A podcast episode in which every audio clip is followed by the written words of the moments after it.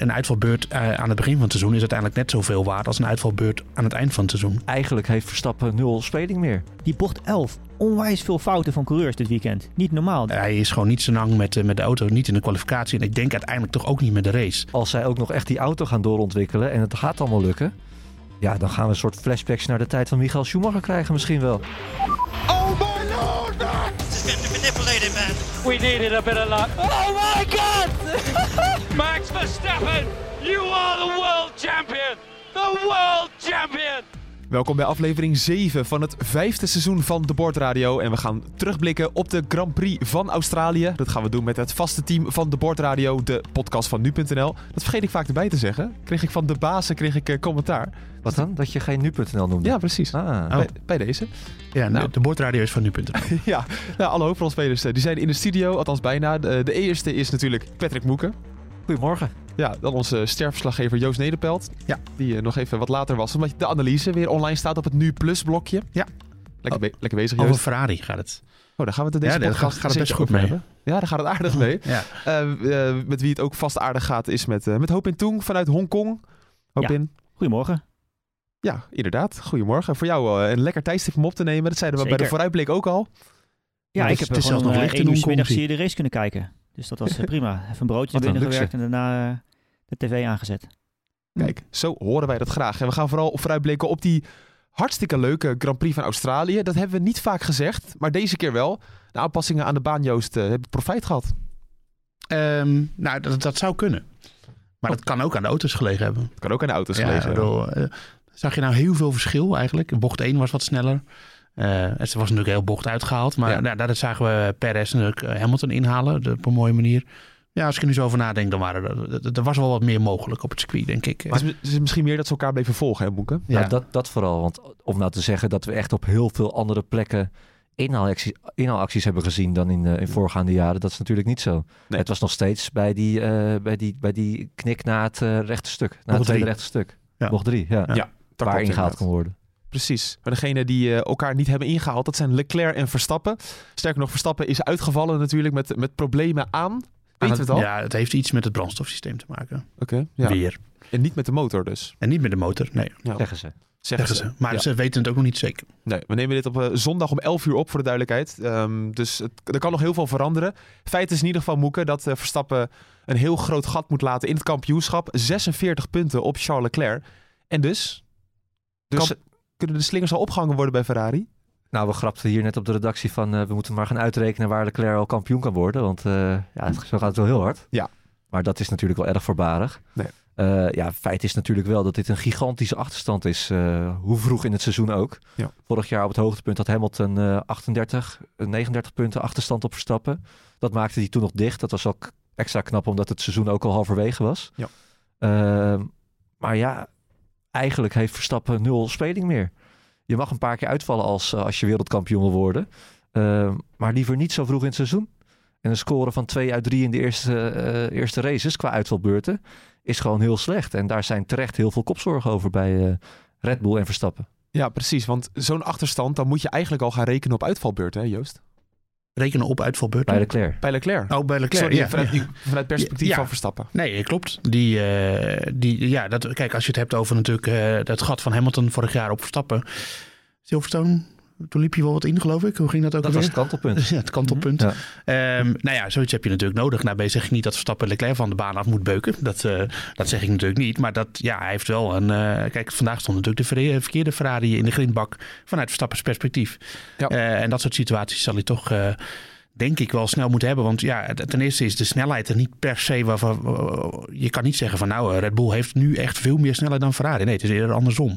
Ja. Eh, dus, eh, dus ja, hij heeft, eh, hij, hij heeft ook een beetje geluk nodig, denk ik. Een paar keer een moment dat hij...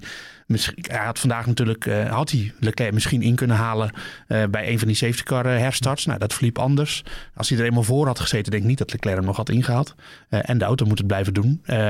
Dus het, hij heeft ook wel een beetje pech, denk ik, met hoe dat dan vandaag uitpakte. En daar komt dan die uitvalbeurt nog overheen. En ja, dat... Zorgwekkend, denk ik. Dus natuurlijk is het nog eh, 20 races te gaan. We hebben nog, eh, wat was het, 544 punten had iemand op Twitter uitgerekend eh, te winnen. Dus het is heel vroeg voor allerlei conclusies. Maar ja, eh, een uitvalbeurt eh, aan het begin van het seizoen is uiteindelijk net zoveel waard als een uitvalbeurt aan het eind van het seizoen. Ja. Dus eh, Maar dat is vooral een beetje het probleem, hè, hoop in. Dat, ehm, kijk, als ze echt helemaal gelijkwaardig aan elkaar waren. ehm, het was twee tienden in de kwalificatie, ik weet het ook allemaal wel. Maar dan was het nog wat rooskleuriger geweest misschien. Maar het lijkt erop dat Ferrari gewoon flink aan het domineren is.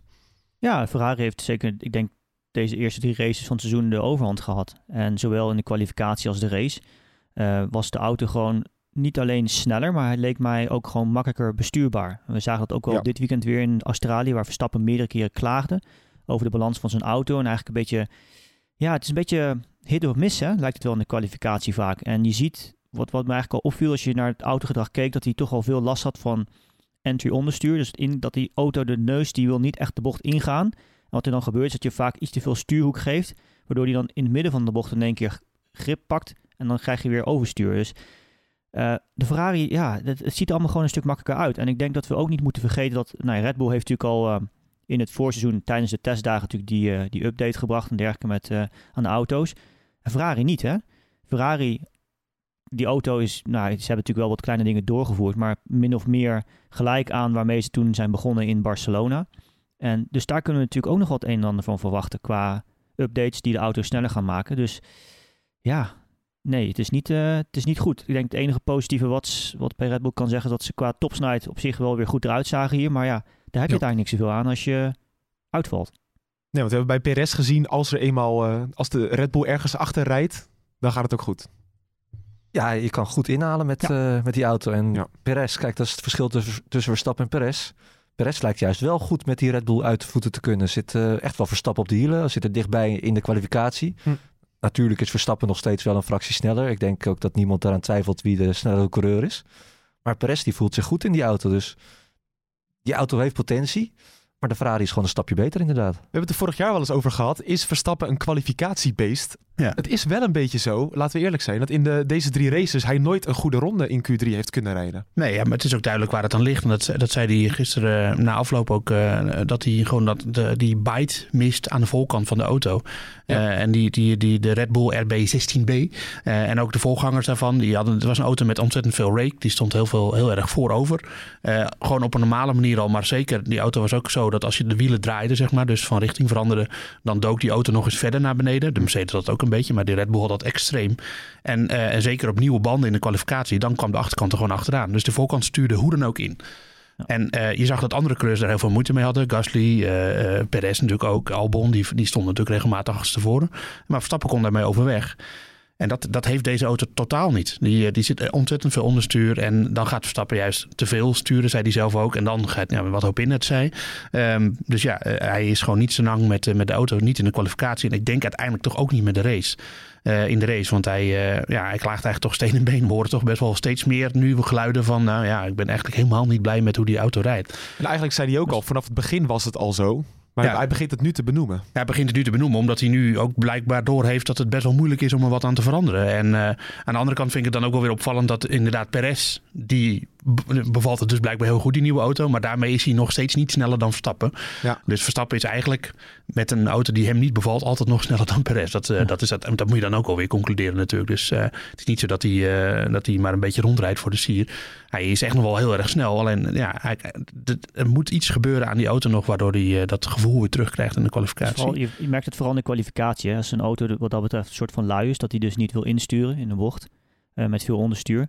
Eh, en wat Joost net aanga- aangaf, als je, als je dat eerste moment van insturen, dat merk je vooral in, in de kwalificatie met weinig brandstof. Waar je een auto nodig hebt die heel scherp is. Waarmee je gewoon die, die, die extra grip die een nieuwe band geeft, die vangt zeg maar dat, dat een beetje op, eh, dat, dat overstuur wat er dan eventueel kan, kan komen.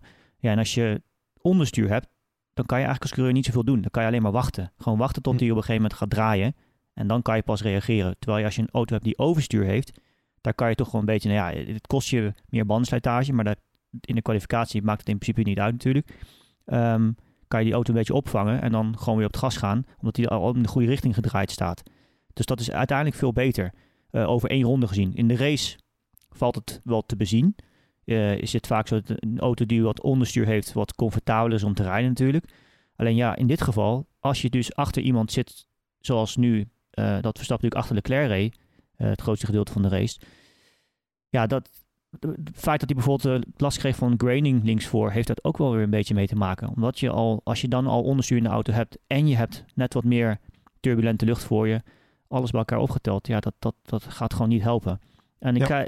wat ik wel eens, sommige mensen vragen zich dan wel eens af van, ja, maar je hebt natuurlijk die voorvleugel op de auto, daar kan je toch gewoon een paar graden voorvleugel bij zetten. Eh, daarmee los je het probleem al op. Maar dat is natuurlijk niet helemaal het geval. Hè? Want wat je moet begrijpen vaak, dat is een beetje lastige eh rekensom soms, maar de voorvleugel beïnvloedt natuurlijk ook de luchtstroom over de rest van de auto. Dus je kan bijvoorbeeld wel kiezen om meer voorvleugel bij te zetten, maar soms wat je daarmee bereikt is dat je eigenlijk de algemene downforce, de algemene neerwaartse druk van de auto, vermindert. Dus wat je eigenlijk doet, is je, je, je, zet wel voorvleugel bij, daarmee verander je de zogenaamde airwall balance. Alleen doordat de luchtstroom verandert, is de achtervleugel bijvoorbeeld weer minder efficiënt. Hm. En daardoor is het dat je in plaats van dat je meer neerwaartse druk krijgt over het algemeen, is het eigenlijk dat je alleen maar achter wegneemt, waardoor je dus die balans krijgt. Dus dat wil je als team eigenlijk niet vaak doen. En dat is iets natuurlijk wat je vaak in simulatie, wat ze op de fabriek vaak doen. Dat, dat, dat gooien ze door de software heen en dat proberen ze in de simulator ook te rijden. En daar kunnen ze al die, die data van zien. En dan, eh, ja. Dus het is, het is geen makkelijke, makkelijke oplossing. Nee, daarom hoor je Verstappen ook heel vaak door het weekend heen eh, het woord balans gebruiken. En dat is, dat is dit eigenlijk, dat hij, dat hij gewoon de auto voorspelbaar is. Dat hij, als hij ook, dat, dat is ook belangrijk, dat als hij een bocht instuurt, dat hij ongeveer weet wat die auto gaat doen. En nu wordt hij dus ook nog verrast door, eh, door, door de auto. Eh, dat, eh, dat zei hij ook van, ja, ik krijg op, soms op moment onderstuur waar ik het totaal niet aan zie komen. Soms ook krijg ik op moment overstuur waar ik het totaal niet aan zie komen. Die balans die moet gewoon heel erg goed zijn. En ja, we hebben hem dit seizoen eigenlijk nog niet gehoord eh, over dat dat echt tip-top in orde was. Dus dat is gewoon werk aan de winkel. En dan zie je ook dat, dat de Red Bull heel veel problemen heeft op de mediumband. Dat is wel opvallend in vergelijking met de hards. Hè? Ja, maar sowieso eigenlijk op alle banden heeft, heeft, heeft Verstappen eh, problemen. Dat is ook zo. Wat, Ja. wat me ook opviel, ook in de trainingen, dat hij, dat hij zich zo vaak verremde. In de derde training spinnen, spinnen die zelfs van de baan af. Ja. Het was allemaal heel erg eh, on, onverstappen eigenlijk. eh, en dat geeft ook aan hoe onvoorspelbaar die auto is. En eh, ja, hij- zegt het zelf al, het zijn eigenlijk allemaal, het zijn weliswaar kleine dingetjes. Althans, het lijken kleine dingetjes. Maar alles bij elkaar is het toch wel een groot probleem. Ja, dat is zeker waar. Nu had Verstappen tijdens de race, eh Hopin gaf het al even aan, het over graining, linksvoor. Ja. Joost, allereerst voor de mensen. Ja, dat, is, dat hij van die, eh, van die balletjes krijgt, die dan eh rubber eh, balletjes, die plakken dan vast aan het loopvlak van de band. En dan, ja, dan verlies je. Dat komt meestal door oververhitting. En eh, ik denk dat dat te maken heeft met de manier waarop die Red Bull dus afgesteld is. Dus op, met minder downforce en meer ge- gericht op topsnelheid. Eh, en als je dus minder downforce hebt, dan moeten je banden meer doen in de bochten. En dan loop je meer risico op oververhitting. En waarom heeft die Ferrari dat dan niet? Ja, die is juist meer afgesteld op downforce. Dus die wordt harder op het asfalt gedrukt. Banden hoeven minder te zoeken naar grip dan normaal gesproken. Dus heb je ook minder last van graining. Dat is meestal hoe het werkt. Toch op in. Dus Ja, nou, ik dat wil even. ook aan toevoegen dat eh, als je Ja, een auto ja. dus die, die onderstuur heeft, wat, wat het gebeurt eigenlijk met graining is dat je het loopvlak van de band hè, een soort van glijdt over het asfalt. Dus als je onderstuurt, kan je je voorstellen, dan, nou ja, dan stuur je dus eigenlijk een grotere hoek dan nodig is voor de radius van de bocht. Waardoor je dus een slip krijgt op de band. En door, de, door die frictie eh, verbrandt eigenlijk de toplaag van de band. En doordat die toplaag verbrandt, ja, ik noem dat een soort van oprullen. En wat, wat Joost beschrijft, krijg je een soort van die balletjes. En natuurlijk is het zo dat je de A daarmee eh, het oppervlakte verandert in hoe de, hoe de rubber zeg maar, op de band zit. Maar tegelijkertijd kun je je ook voorstellen dat als je van die lijnen zeg maar, op een band krijgt, die, die, rullen, daarmee ver, je natuurlijk ook heel erg het contactoppervlak op het asfalt. Eh, je hebt veel minder eh, contactoppervlak van het asfalt, waardoor je ook automatisch weer minder grip krijgt. Dus het is, soms is het zo dat je dat nog enigszins kunt opschonen. Dus als je geduld hebt eh, en je gaat dan voorzichtig met zo'n band om. Dus dat wil echt zeggen, dus juist niet over die sliphoek te ver insturen. Eh, daarmee kun je het voorkomen. Eh, kan je het misschien soms verbeteren weer. Maar Hm. ja, in, in, sommige gevallen, zoals nu, de, de reden waarom bijvoorbeeld op de medium wat meer gebeurt dan op de hard, harde compound, is omdat als je een compound hebt. Het is, het is een beetje raar soms om te zeggen, maar als je. In, in de voorbeschouwing zei ik het eigenlijk andersom. Maar ehm, als je een compound hebt die harder is, is die ook meer temperatuurbestendig, vaak.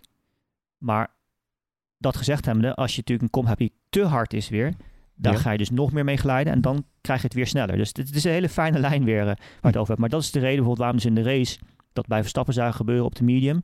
Ook aan het einde van de race bij Alonso heel duidelijk. Die had echt enorme last van graining linksvoor. Ja. Omdat hij natuurlijk constant in die trein zat toen met die, eh, Met Stroll en eh, Gasly ehm, en, en Bottas. Dus ja, dat, het, het is heel gevoelig. Zeker op zo'n eh, op zo'n straatcircuit waar je nou ja, toch het, het asfalt eh, eh, niet zoveel grip heeft eh, vaak als op een permanent circuit.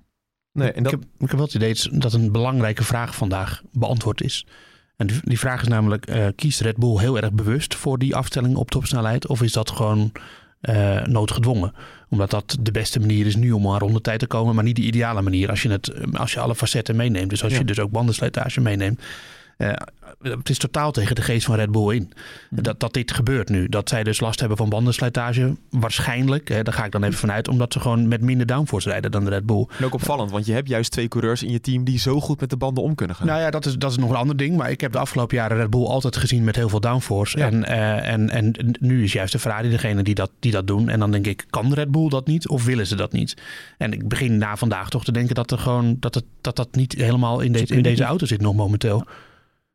Nee, ik Nee, denk ook dat- ze het niet kunnen. En dat, is natuurlijk, wel- dat zie je wel bij veel teams ook. En dat is ook bijvoorbeeld als we Mercedes weer benoemen. Ehm, ze hebben niet de, de onderdelen beschikbaar. Ze, kunnen, ze willen misschien wel meer downforce rijden. Maar dat, dat, ja, dat die, die, dus die vleugels die hebben ze niet. Of de onderdelen hebben ze niet. Dus dat, dat gaat gewoon niet. Je kunt ook niet zo heel makkelijk zeggen van we zetten even een paar graden vleugel erbij. Wat ik zei. Want dat, dat werkt gewoon niet op die manier. Dus ja, dat is, ik, het is echt wachten op updates. ehm, die dat mogelijk gaan maken, denk ik. Ja, en dan Ja. kan je dus zeggen dat je dus nu eh, twee circuits hebt, Bahrein en, eh, en Saudi-Arabië, waarmee Red Bull daarmee wegkwam. Omdat het gewoon in principe ook power circuits zijn. De, de topsnelheid is daar heel belangrijk.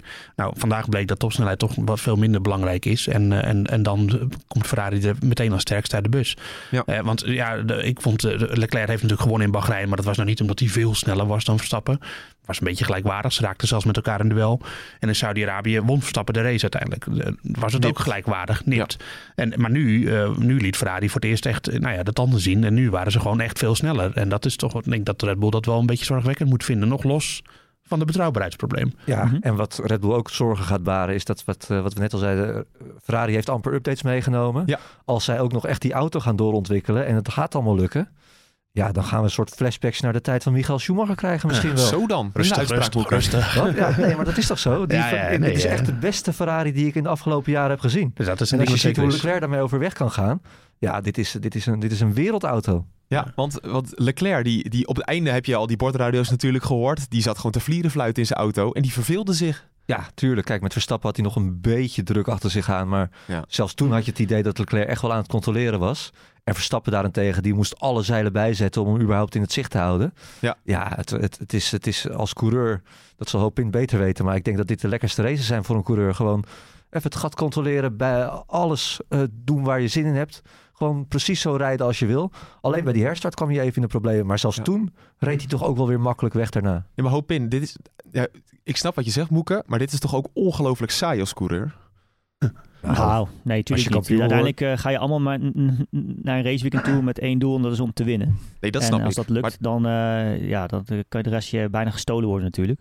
ja, is, ja, echt zo? dat- Heb je niet liever dat je Ah, toch Nee, lekker aan het strijden zich bent? is het, wel, is het leuk natuurlijk om een mooi gevecht te hebben op de baan. Maar eh, aan het einde, ik bedoel, wij kijken nu naar de uitslagenlijst. En we zien daar Leclerc eh, met een overwinning plus de snelste ronde. Dan denk ik van, nou, dat is toch wel beter dan eh, wat Verstappen, eh, hoe de Ja. Verstappen daarop staat. Ik, Ondanks ik ze- weet hoe jij denkt. Jij denkt. Jij denkt nu, en zo denk ik ook, op de PlayStation manier.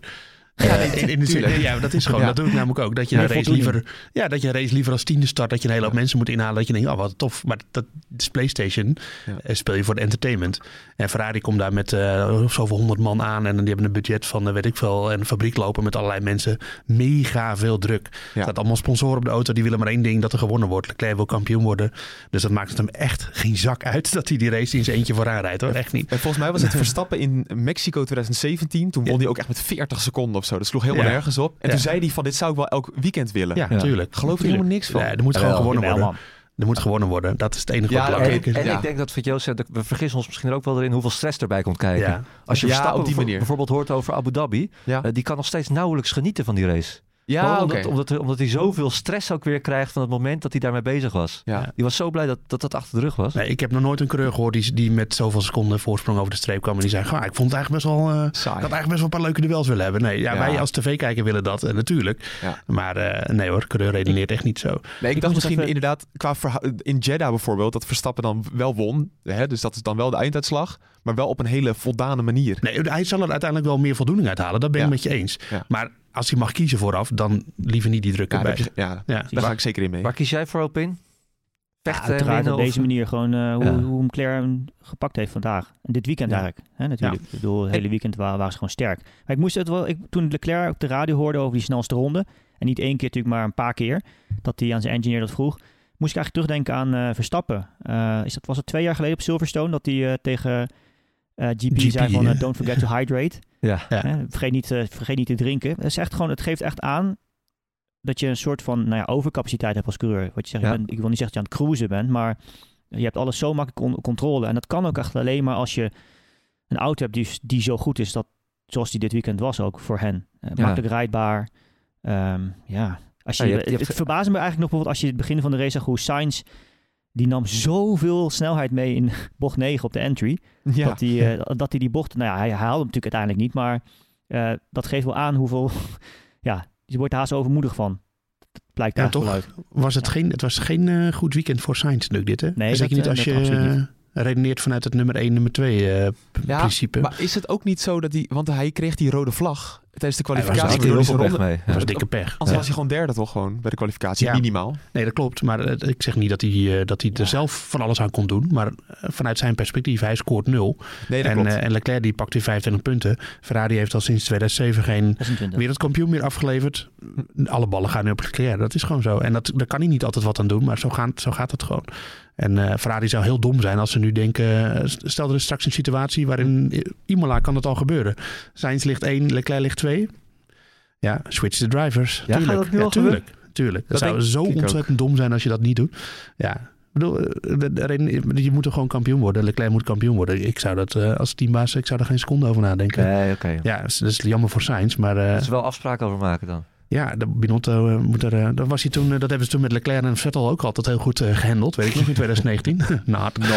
nee, dat was ook altijd ruzie over de boordradio, dus eh, ja, daar valt misschien nog wat van te leren, maar eh, ja, nee, het is voor Sainz gewoon een ontzettend, echt ontzettend slecht weekend geweest. Ja. Dat gaat heel lang nawerken, denk ik, voor hem. Ja, waardeloos inderdaad. Maar inderdaad wel een beetje door details in de kwalificatie. Als, Ja. hij, als hij net een halve minuut eerder naar buiten was gegaan, dan... eh, Nee, dat overkomt je gewoon. Ja, dat is Ja, Al seconden. En, en, Dat- ja, en daarna Ja. wilde zijn auto niet starten, hè, ook nog in de pitbox. Ja, overkomt je ook. Ja. Ja.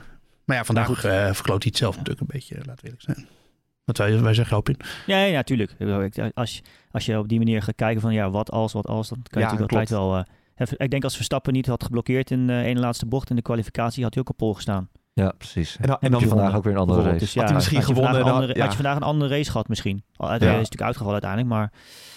Dat is eigenlijk ook zo. Als Verstappen dat niet was overkomen, dan was hij misschien door bocht 1 gegaan. En dan hadden we gezegd, en dan was hij natuurlijk niet uitgevallen. Hadden we gezegd, wat een dominant Red Bull en Ferrari is het helemaal kwijt. Dat Ja. Zo kan het ook zijn. Dat is nou de waan van de dag. Ja. En maar ja, opportunisme in de sport is echt verschrikkelijk. maar dat maakt het ook leuk, want daardoor is er elke dag weer wat te bespreken. En daar Ja, doen wij heerlijk aan mee. Ja, Ja, we heerlijk aan mee. Ja, ja, ja. Ik zag nog dat ehm, ehm, Vettel, een, oh, Vettel eh, Leclerc een Grand Slam had. Ja. In de, eh, de. Formule 1.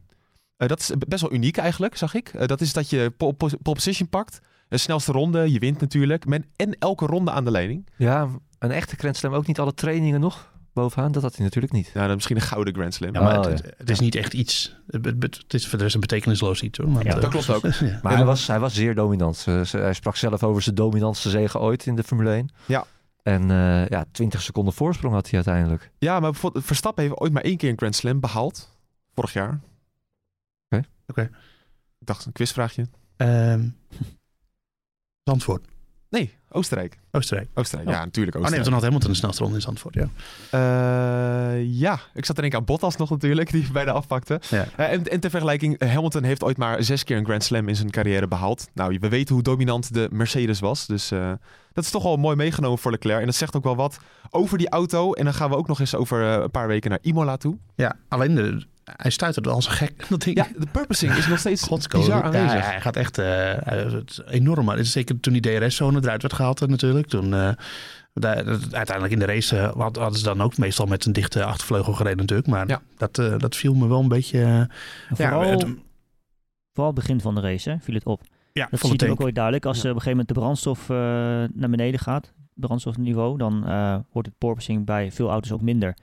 Viel me op in de eerste ronde, zag je ze op een gegeven moment aankomen richting eh, bocht 9. Ja. En het was echt eh, bij, eh, ja, wat zei de Red Bull en de, eh, sorry, de, de, de Ferrari en de Mercedes, man, dat was echt eh, was niet normaal.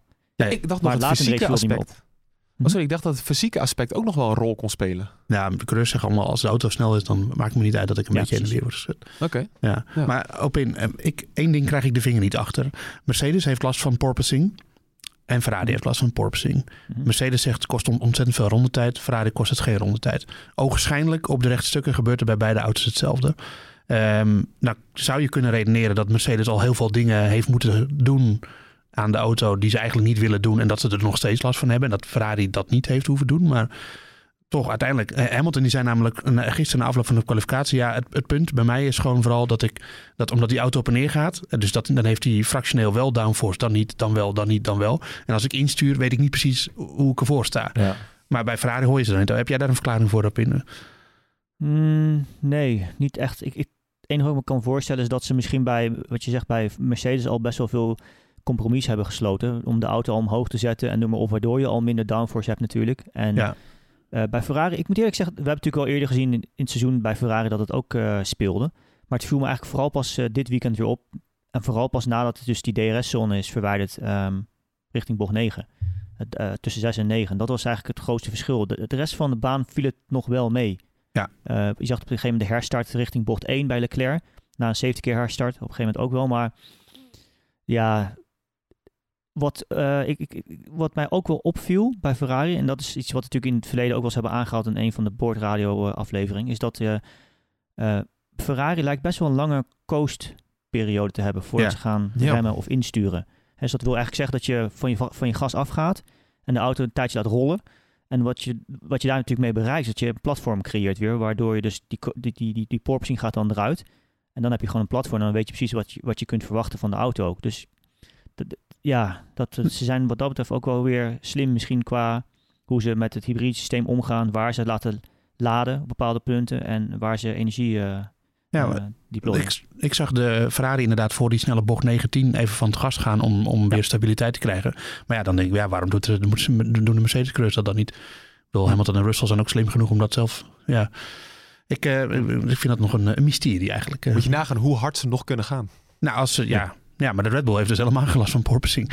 Nee. Eh, die, zie je, die stuit het helemaal niet. Dat vind Ja. ik ook alweer opmerkelijk. Ja. Dus dan zie je dat het toch ook eh, niet alles zegt over rondetijd. Het heeft Nee, helemaal dat- niet. Het is, iedereen heeft het alleen maar over aero, aero. Natuurlijk heeft het met. Tuurlijk komt het door het grondeffect van de auto's. Maar het, eh, ik, werd daar, ik heb daar in het begin van het seizoen bij de test een keer wat over geschreven. Dat ik omschreef het meer als een soort van ongecontroleerde beweging op de band. Eh, omdat het, ja, het- uiteindelijk is het een samenspel natuurlijk met de vering van de auto's en de banden. En ehm, het grondeffect is bij iedereen aanwezig. Eh, en het gaat er ook een beetje om hoe dat samenspel is natuurlijk met die rijhoogte, hoe je de bepaalde beweging opvangt. En de reden waarom we het hier in Melbourne natuurlijk weer meer zagen, is omdat het een straatcircuit is, Ja, wat hobbels. meer hobbels heeft. En ja, daardoor krijg je dat gewoon weer meer. Ja, dat is ook alweer zo. Maar ik zag dat Mercedes zo erg in de problemen zit dat ze nog sensoren hadden toegevoegd van anderhalve kilo.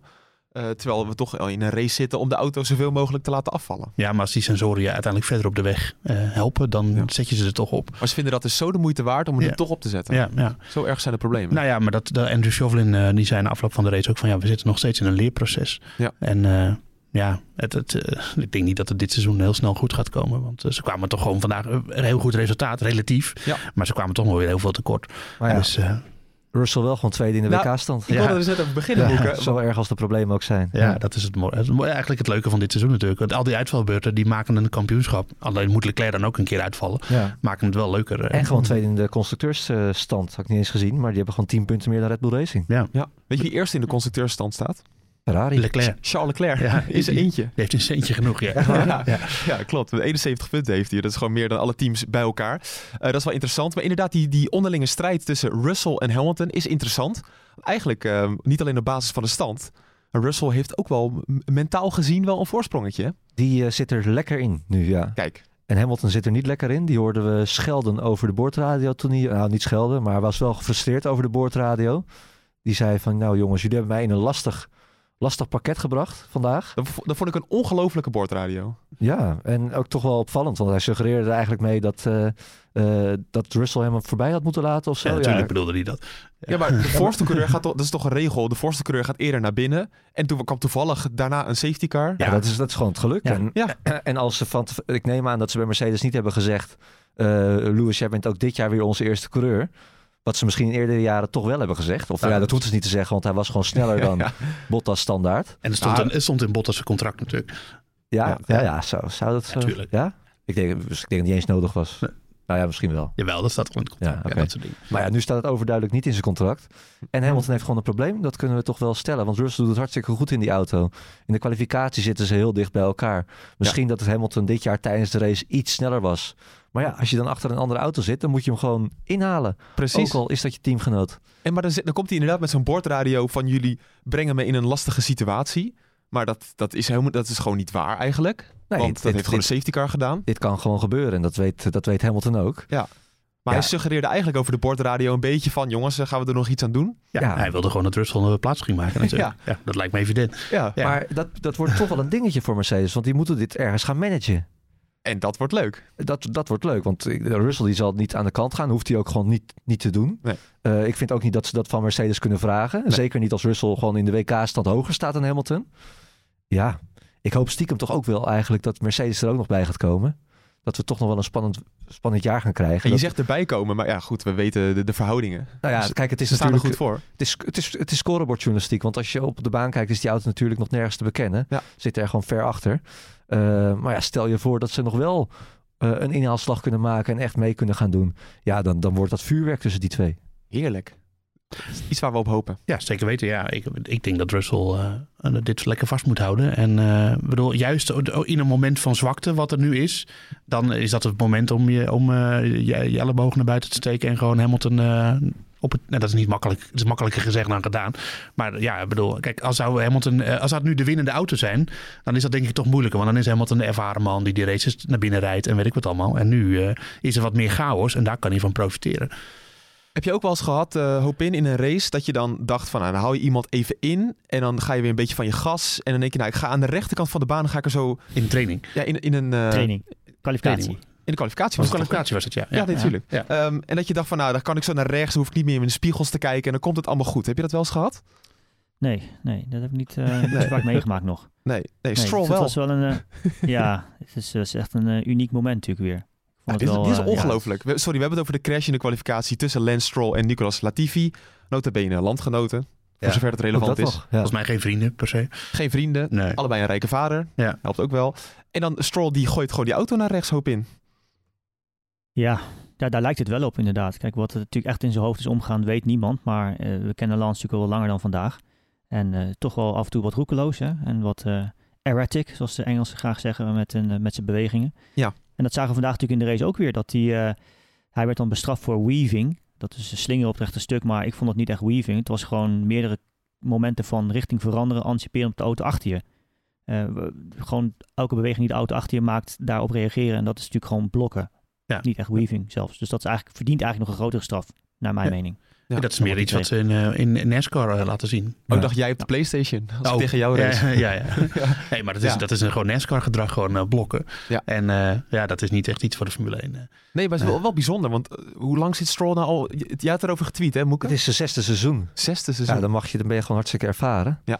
Maar je, die, gaat, die gaat het niet meer leren. Kijk, vroeger was dat een beetje een stokpaardje van, eh, van mij. Ik heb toen ook nog eh, een paar jaar geleden van jullie een hele mooie eh, Lance Stroll fanmok gekregen. Hè? Die staat nog steeds op de Die staat nog steeds op mijn bureau, ja. Er zit, ik heb er, er zit geen koffie meer in, dat is helemaal verkleurd. maar hij staat er nog wel. En ja, maar kijk, het, het, is ook een beetje een probleem met paydrivers. Hè? Als je gewoon weet dat je al een stoeltje hebt, de noodzaak om te presteren ontbreekt gewoon. Kijk, alle andere coureurs die weten dat ze eruit liggen en hij hoeft niet per se te presteren. Eh, want hij houdt het stoeltje in principe toch wel. Ja, die druk heeft hij niet, bedoel je? Nee, en dat, ik, ik, kijk, het zal geen. Het is niet zo dat je er automatisch harder door gaat rijden. Maar het kan wel net zo zijn dat je daardoor net even die extra die, die focus mist. Eh, en, en dat je gewoon wat laconiek bent of zo. Gewoon het, het, het, het harde werk, het dag en nacht bezig willen zijn om die topcoureur te worden. Omdat je anders ben je topcoureur af, ben je coureur af zelfs. Dat ontbreekt er gewoon aan. Beetje de oude moeken weer. ja, Van ja. drie Ja, seizoenen ja, geleden. maar hij helemaal gelijk. Ja. Ja, Absoluut. Ja, ja ik, ik, dat is wel het, het bizar natuurlijk bij, bij Lance Stroll. Dat hij qua snelheid is het echt niet slecht bij hem. Hij is, ik bedoel, hij is eh kamp, Formule 3 kampioen in het verleden geweest. Toen ook echt toch super sterk was. Ja. Ehm, dus ja, qua snelheid is, het echt, is hij gewoon wel goed. Alleen ja, zulke soort momenten zijn natuurlijk wel... eh, dat, dat zijn natuurlijk momenten die mensen vaak bijblijven. En dat is natuurlijk niet goed voor hem. En er zijn te veel momenten van. Ja, maar er wa- waren ook te veel momenten bij Aston Martin überhaupt. Want Nou, kijk, Ja, onze, zijn vrolijke, vriendelijke teamgenoot... die heeft al wat excuses natuurlijk... waardoor hij nog niet zo goed uit de verf kwam. Maar eh, die stond eh, dit weekend ook twee keer in de muur. Ja. Eh, die reed nog op een scootertje. Eh, het gaat natuurlijk totaal helemaal niet goed bij Aston Martin op dit Nee. moment. Dat, eh, dat lijkt me duidelijk. ja, maar de monteurs die snakken naar Nico Hulkenberg na dit weekend. ja, Ja. misschien wel. Nou ja, wat Joost zegt. En terwijl dit toch eigenlijk misschien wel het jaar was om te oogsten bij eh, Aston Martin. Er is wordt een gloednieuwe fabriek eh, in Silverstone gebouwd. Ehm, er is nu eindelijk geld. Hadden, vroeger was dat altijd een team wat met begrotingen tekorten kampte. Eh, maar desondanks goede prestaties eh, boekte. En nu is het andersom. En nu is het andersom. Ja, het is eigenlijk ongelooflijk. Alle middelen zijn nu voorhanden om aansluiting te vinden. Nou, in ieder geval met de subtop. Maar het lukt gewoon niet. Hm. En ik, als ik, ja, Vettel, die moet zich toch wel, eh, het- hij moet snel gaan presteren, anders wordt het toch wel heel erg pijnlijk. Het, Ja. wordt, het, het waren Ik- ook pijnlijke fouten. Hè? Ja, ik ben echt, ik, kan wel, ik ben toch fan eh, van Sebastian Vettel altijd geweest, ook eh, toen hij bij Red Bull reed. Eh, als liefhebber eh, was altijd dominant. Ik dacht echt, nou, dit is de nieuwe Schumacher. Eh goede, sympathieke gast. Maar het begint nu toch wel erg treurig te worden, moet ik zeggen. Zo. Hoor. Moek is, Moek is scherp hoor. Ja, maar dus- kan je daar je vinden, Joost? Nou, er zijn wel wat excuses natuurlijk. Want hij, had, eh, hij heeft natuurlijk de eerste twee races heeft hij, eh, overgeslagen. Dat Ja. helpt niet. Eh, de, de andere coureurs zijn gewoon verder met wat ze weten van deze auto. En dan denk ik dat, dat Albert Park ook niet het makkelijkste circuit is om even lekker aan een auto te wennen. Nee, Oké, maar Dat- we, we, we hebben natuurlijk vorig jaar, we hebben het net over Stroll. Dat is eh, nou, Ja. niet het scherpste mes in de lade natuurlijk. Nou, maar ik ging nu wat negatief zeggen over Vettel. Oh, sorry. Dus laat me fijn praten. Ehm, maar Vettel, eh, fouten zijn wel langzaam maar zeker echt een belangrijk onderdeel van het repertoire van Vettel geworden natuurlijk. En eh, hoe sympathiek hij ook naast de baan is. En hoe leuk het is ook dat hij met de scootertje terug naar de pits rijdt. En dat soort dingen. En ik, ik, Was wel ik- heel leuk. Ik zie Vettel eh, graag als persoon. Maar als coureur begint het inderdaad gewoon... eh, en sowieso, dat hele coureursduo van, van Aston Martin momenteel... is gewoon natuurlijk, denk ik, een van de zwakke punten van het team. Ja. En dat, en dat is natuurlijk dat is pijnlijk. Maar hij heeft vorig jaar natuurlijk ook geen gehakt gemaakt van Stroll. Wat wel had gemoeten. Op momenten, want hij had natuurlijk wel een tweede plaats in Baku. En eigenlijk ook in Hongarije was hij, was hij toch echt wel goed. Eh, maar het- je kan niet, niet als viervoudig wereldkampioen bij zo'n team instarten. En dan op momenten goed, eh, Nee, goed, zijn. Je moet gewoon continu goed zijn. Hij moet dat team aanvoeren. Hij moet degene zijn die, eh, die de kart trekt. En, en dan zeker niet eh, twee keer in een weekend crashen. Eh, terwijl het team natuurlijk nu ook wel verlegen zit om onderdelen waarschijnlijk. Ja, Sla- ik sluit niet uit dat ze eh, op de terugweg eh, bij wat andere teams aankloppen of ze misschien een voorvleugel mogen kopen. Eh, want eh, ja, dat, dat, dat, dat gaat natuurlijk ook niet goed. Ehm, nee, het is echt een, een, team eh, in, in grote problemen, Aston Martin. En dan hoor je ook van die verhalen dat Lawrence Stroll zich ook met technische besprekingen bemoeit en Oh, zo. En, eh, Begin eh, van het einde. Ja, dat ik. Nou, is eh, in Drive to Survive zit dat mooi met de vader van Mazepin. ja, Die dat ook een beetje lijkt te doen. ja, die impliceert dan dat, dat eh, Nikita een andere auto heeft Ja. dan Mick. En dan zegt eh eh Gunther Steiner natuurlijk van eh, dat is helemaal niet zo. Eh, ja. Er is toch Ja, politieke druk. zeg dat soort dingen ga je krijgen. En eh, Ja. zeker als het niet gaat met zo'n veel eisende miljardair die natuurlijk eigenlijk alleen maar gewend is aan succes. En dat heeft hij nu niet. Dat is een gevaarlijke omgeving om in te zitten. En eh, ik denk dat het eh, dat is een team om in de gaten te houden. En niet op de goede manier, Aston Martin. Er moet echt snel daar wat keren. Want eh, Ja, die crashes hebben natuurlijk serieuze implicaties. Hè? Ja. Zeker als, in, op het moment dat, dat, dat het de auto dus eigenlijk al gewoon niet snel genoeg is. Want dat is ook heel duidelijk. Dat die auto echt veruit gewoon te langzaam is voor het geld dat ze hebben. De, de mankracht die ze hebben. Ehm, daarmee wil je natuurlijk eigenlijk gewoon vooruit proberen te kijken. En concentreren op nou ja, uitbrengen van nieuwe onderdelen, upgrades om die auto te verbeteren. Alleen als de fabriek constant bezig is om alleen maar, ja, laten we zeggen, oude wishbones bij te maken en oude voorvleugels bij te maken, omdat gewoon alles kapot gaat ieder weekend. Ja, dat, is, dat, dat werkt natuurlijk echt niet in het voordeel van, zo'n, van de ontwikkeling van het team Nee. gedurende een seizoen. En zeker niet in een seizoen waar natuurlijk nu, eh, we hebben het al vaker om de budgetcap eh, een belangrijke rol speelt. Eh, hetzelfde natuurlijk een beetje bij, eh, bij Williams. Hè? Ja. Latifi Ja. die hem natuurlijk helemaal kort rijdt drie keer eh, nu, eh, in twee weekenden. Ja, dat is, eh, dat is. Ja. triest eigenlijk. Eh, nu was Vettel natuurlijk ongelukkig. Maar was hij ongelukkiger dan Alonso dit weekend? Oeh. Nou, El Plan. Ja, Alonso kon er niks aan doen, toch? Ja. nee, die motor sloeg af. Wel, wel een eerste startrij misschien misgelopen. hè? Nee, dat is onzin. Was is hij echt- was snel, nee, dat is totale onzin. Totaal- nee, dat Nee, is, ja, dat- mi- nee, misgelopen gewoon van, ja, nee, hij, had, Dat zat erin. hij was echt absoluut ja. niet op de eerste startlijn Hij terechtgekomen. was twee keer sneller. dan- Ja, had in hij de dat- eerste twee Had sectoren. hij dat Maar allemaal verloren weer? eh, consistent verloor eh, Alpine in de derde sector mega veel tijd.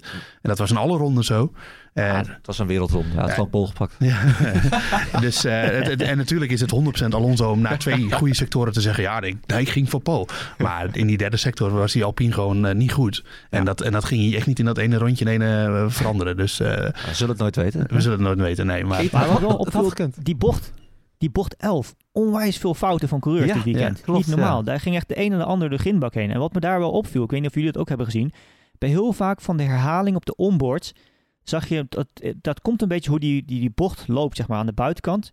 Waar het dus lijkt dat die, de muur die komt zeg maar iets van naar binnen en gaat weer naar buiten. Waardoor dus die linker achterband Klopt. constant op de witte lijn komt. Ja. En we hebben Russell een bij keer heel op het veel gras ook coureurs. gezien. En, precies, en, dat, en, en ik weet niet, ik, ik, ik kan natuurlijk niet zeggen dat het daardoor komt, want veel coureurs die gingen ook onderstuurd af in plaats van overstuurd. Maar we weten over het algemeen dat een, in een witte lijn, zeker aan de buitenkant van zijn bocht, heeft niet veel grip vaak. Dus als je daarop gaat insturen, waardoor je dus eigenlijk alle lood, alle druk op het linker achterwiel geeft, ja, dat, ja dat, dat, dat, dat werkt meestal niet zo goed. Ja. Nee, maar ik vind het juist goed, het- het ja. leuk. Een bocht die coureurs gewoon echt Ja. moeilijk vinden. Nou, Absoluut. Dat, dat, hoort erbij in een circuit. eh. ja. Ja. Je kon niet zo mooi recht aanremmen. Dat, wat ik zei, die, die, die, die, die, die muur die, die liep iets anders daar. Dus dat was wel, eh, ja, verrassend. Een relatief klein grindbakje. Dus eh, je, sta, je schuift er ook zo doorheen. En, eh, en dan sta je in, het, eh, in, het, in de bandstapels. Dus Ja. ja. maar bij Alonso, ja, die is motor sloeg af. Dus dan kan je de stuurbekrachtiging valt uit. je kan niet meer terugschakelen. Ja, probeer hem dan maar eens uit de bandenstapel te houden. Dat gaat je echt niet lukken. Ja, en toen kozen ze bij de strategie in de race voor de harde band.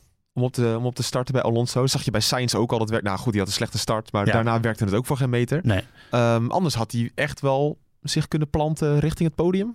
Nou, dat is, had hij wel Nee. veel mensen voorbij moeten steken. Maar als hij op hetzelfde moment als van Russell eh, naar, naar binnen was gegaan.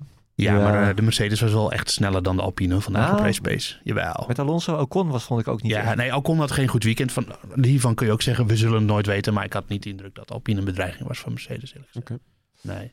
Dus we gaan kijken ehm, of je mensen als Alonso en Ocon in je team had kunnen gebruiken bij het NuSport GP-spel. Ik had Ocon in mijn geweestspel. Ja, ik ook. Ja. Want we zijn natuurlijk weer razend benieuwd hoe het is afgelopen. Eh, door het uitvallen van Verstappen zijn de punten weer laag uitgevallen volgens mij. Nou ja, de echte kenners die hadden Verstappen natuurlijk niet opgenomen in hun, eh, in hun team. Ja, ik weet niet of ik dat aan kenners vind eigenlijk. Ja, dat is toch, eh, toch, toch knap als je een gokje waard. Ja, maar dat zijn toch mensen die er achteraf zeggen, ja, zie je wel. Maar Ja. dat Oh, ja. zo onzin. Mensen die gokken, dat zijn nooit kenners. Nou, oké. Mensen zoals Angry Toto GP. Mooie naam. Ja, nee, die snappen er helemaal niks van. Nee, nee, nou, die, kan die kan je in je zak st- steken, Angry Toto. Ehm, Angry Toto? Ang- Angry Toto GP. Belgische Oké. Toto eh, Grand Prix. Ja, mooie teamnaam. Eh, die had een team met Perez, Norris, Leclerc en Magnussen. Hij kan lachen, maar gewoon goed gedaan. Alsjeblieft, ja. Eh, Nino Tetero op P2 en kijk eens aan, Jarno Trulli op P3. Ja, natuurlijk. En daarachter, Die doet mee in ons team. Ja, in ons GP-spel. Nou, dat is toch ongelooflijk. en daarachter heel veel mensen. Ja, Ja, dat heel veel mensen. Nou, eh, wij drie, plek 119, ik was het best. Toch eh, van ons drie. Ja. Nou, min, Minst slecht. Minst Slecht. slecht. slecht, ja. Ja. Bas plaats 102 en Joost plaats 254. Eh hoop in, volgende keer moet je hem ook even invullen. Daar zullen ze bij Ja, marketing heel ja. blij mee zijn, denk Ja. ik. Eh, ja. Ehm, Angry Toto GP heeft wel een eh, dubbelslag gestagen. Want hij staat Nee, ook gewoon bovenaan in het Oh, kampioenschap. dan is hij een kenner. ja, Ja, nee, ik neem mijn woorden terug. Ja, heel goed. nou, je hoort het, eh, Angry Toto. Eh, 302 punten. Nino Tetero op 292. Piet Klop en Niels Dros Ja, samen. maar wacht even. Dus degene, de, Dros? de 1 en 2 van vandaag zijn ook de 1 en 2 van de stand. Ja, ja nou, dat was vandaag flink- wel vrij doorslaggevend, denk ik. gesco- nou, een van de weinigen die dus niet voor Verstappen en Ja, Leclerc ja, zijn. ja, ja. Maar Niels Dros is er gewoon voor het derde jaar op rij weer bij. Die zat vorig jaar ook al in de top Ja, van het klassement. Ik denk dat we Ja, van hem wel kunnen vaststellen dat hij er wel verstand van heeft. Ja. Dan, eh. Ik ga hem gewoon elk weekend... Ik Niels, eh, stuur even een mailtje. Dan gaan we elke weekend even appen. En Bas, jij staat bovenaan van ons drie eh, in het algemeen klassement. 114, eh of 114 plek. Ja, nee, echte kenner. Joost op plaats 285, keurig. Zo En ik op plaats 152. Nou, keurig. Eh, ik wil nog even over één team hebben. Voordat we... We gaan wel een beetje richting het einde al hoor. Want we hebben genoeg behandeld. Maar waar komt in één keer McLaren vandaan? Nou, McLaren had in Juist. Bahrein in de testdagen hadden ze een probleem met de koeling van de voorremmen. Ja. Eh, dat had niet alleen eh, vervelende gevolgen voor de voorremmen zelf, maar ook voor de aerodynamica die daaromheen zit. Want er zitten natuurlijk van die scoops zitten erop op de aan de binnenkant van het wiel. Hè, die zijn aerodynamisch ontzettend belangrijk. Dat, dat zou je niet zeggen, maar het is echt zo. Daar moesten ze allerlei maatregelen mee nemen die de auto niet echt per se sneller maakten. Het lijkt erop dat ze dat hebben opgelost. Ehm, ik moet zeggen dat uit de testdagen steeds bleek, dat eh, had ik het idee dat die McLaren helemaal niet zo slecht was. Waren ook de snelste ergens op ja, dag 1? en dag 1, nou, maar dat was niet zo relevant. Maar Ja, ze- ja. ze waren wel, die auto zag er helemaal niet zo heel slecht uit. Dus het viel mij ontzettend tegen, eh, de eerste twee races. Maar er waren duidelijke aanwijzingen voor. Eh, ik hoorde Seidel net na afloop, die zei... ja, we hebben wel wat problemen opgelost en... Vanaf hier eh, kunnen we verder bouwen.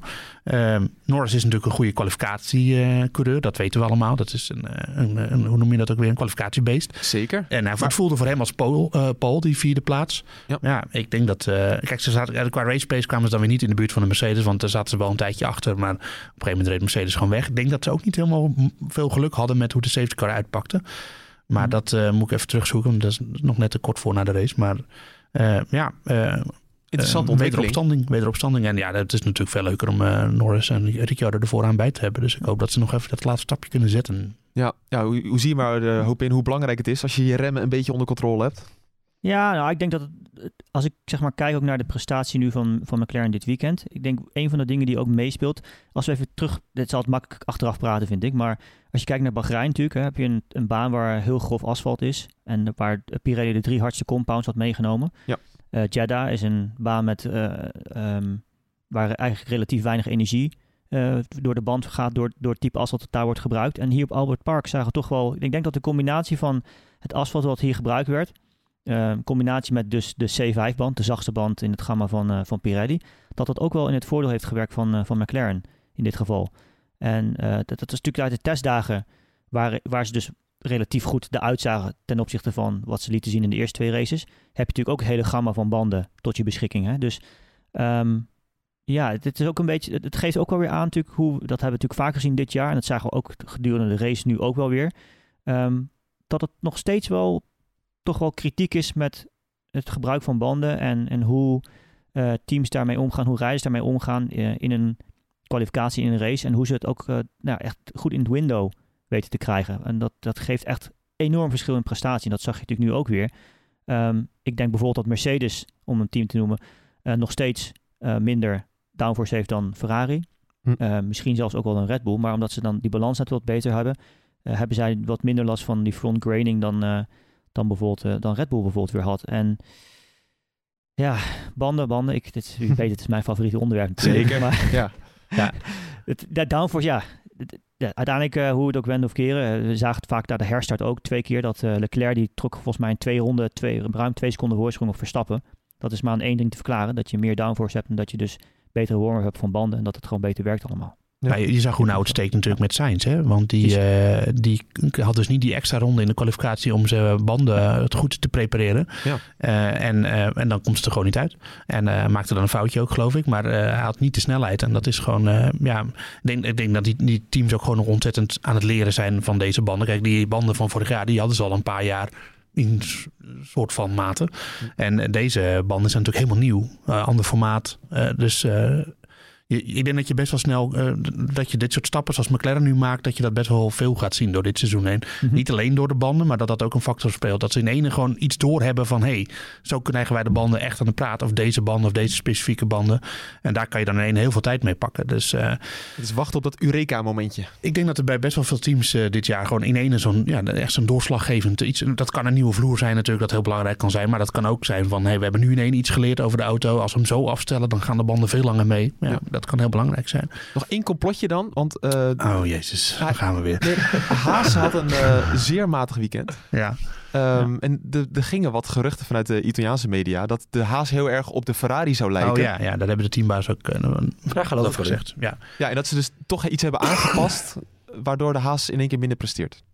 Nou, volgens mij was dat niet de reden. Wat ze, Oh. dat, ik denk niet dat dat zo is. Nou, dat is dan de complot. Het Ja, complotje. Nee, maar er is wel wat praat over dat de Haas eh, iets, iets te veel op de Ferrari lijkt. Maar wij, ik zei het volgens mij vrijdag nog Ja, het er al over. Ja. Ja. Zou kunnen, Wat hoor. zou er dan op lijken?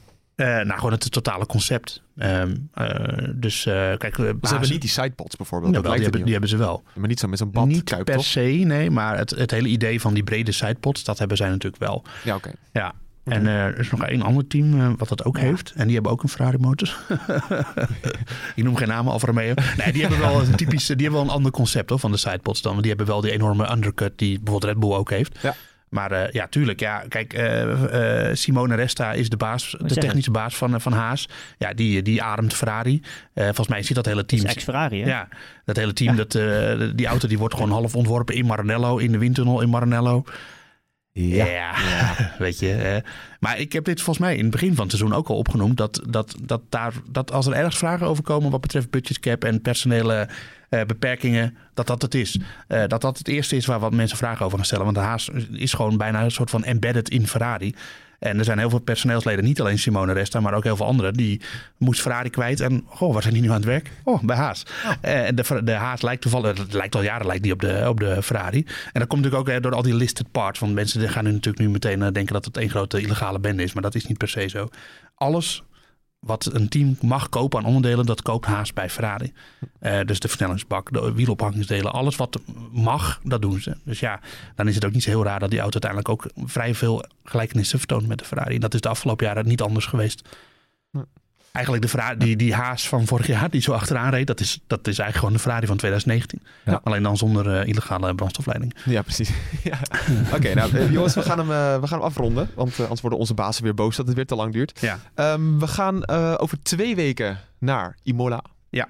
Daar- gaan naar Imola. ja, Joost en ik gaan daarheen. Dus dat wordt sowieso wordt een bijzondere uitzending natuurlijk. Want we zijn op locatie daar. Zie. Misschien wel in de buurt van het standbeeld van Senna bijvoorbeeld. Nou, ik denk niet dat we daar de podcast op doen. Dat vind ik een beetje, ik een beetje luguber. Dat, dat, dat- Maar Bas wilde ook in de moskee opnemen in Abu Dhabi, toch? ja, dat ging wil ook niet door. Nee, dat klopt. Ja, dat we net van kunnen weerhouden. Nee, Joost heeft iets meer ethiek eh, inzicht dan ik. Ja. Eh, nee, maar we gaan heel veel daarom maken. Ehm, dat ga je ook allemaal volgen op nu.nl. Hè, want deze podcast is van nu.nl. Is die van nu.nl? Ja, Ja. oké. ja. Ik wil het ook even vermelden van de bazen. Maar dat is ook oprecht ook wel heel leuk en een goede aanrader. Wij hebben een Nu Plus blokje. Ja. Daar staat exclusieve content op. Als je ingelogd bent op nu.nl, daar hoef je niet voor te betalen. Ja. En daar staan alle analyses eh, van Joost, maar ook Hopin is, staat daarbij. Ja.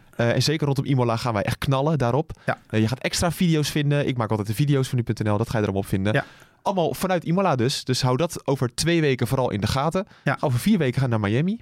Leuke races allemaal. Ja, daar gaan we niet heen. Maar daar gaan we niet heen. Nee. nee budget is op. Nee, dat is niet de reden. Ik kwam erachter dat je... eh, Dat had ik eigenlijk wel moeten weten. Maar dat je voor een eh, mediavisum eh, voor Amerika is de wachttijd 240 dagen. Ah, top. Ja, Dus eh, die heb ik nu aangevraagd. Dus ik hoop dat ik naar Austin kan in eh, oktober, november. Wanneer is het? eh. We gaan het meemaken allemaal. Ik- op tijd voor Las Vegas. Eh, ja, voor Las Vegas denk ik dat hij wel op tijd is. Ja. Daar gaan we wel Eh, heen, toch? Daar, daar gok ik wel op. Miami, eh, Miami eh, is, is ook mijn debuut eh, bij jullie collega's van eh Viaplay. ja, Ja, leuk dat is echt leuk. Als alles mee zit met het reizen. Ja. Voor mij. Dat is echt leuk. Je, gaat bij. Viaplay eindelijk aansluiten. Ja, Ja, eh, dat, eh, Ze hebben wel een kwaliteitsimpuls nodig. Die content komt ook weer terug bij jullie natuurlijk. Ja, ja, zeker. Was, was een leuke Dus, uitzending van Viaplay, moet ik vandaag zeggen. ja, ja. Absoluut. Ik, ben, ik ben eigenlijk, oh, er is heel veel negativiteit. ik, ben, ik ben ook positief, maar ik word er niet voor betaald. Maar Nee, nee, het zag er gewoon eh, Ja. goed uit. Ja. Ik ben vooral blij dat de kroegsfeer is verdwenen. ja, geen ja, maar er is ook weinig reden voor Polonaise. Dus dat is ook Ja, wel ja zo. maar sowieso. Ja, afijn. We gaan hem afronden. Dankjewel, hoop in. Eh, succes daar weer. We spreken je over twee weken. Goed. Joost, Patrick, dank jullie wel. En tot de volgende, eh, volgende podcast. En dat is de vooruitblik op de Grand Prix van Imola. Tot Ja. dan. Ja. Ja.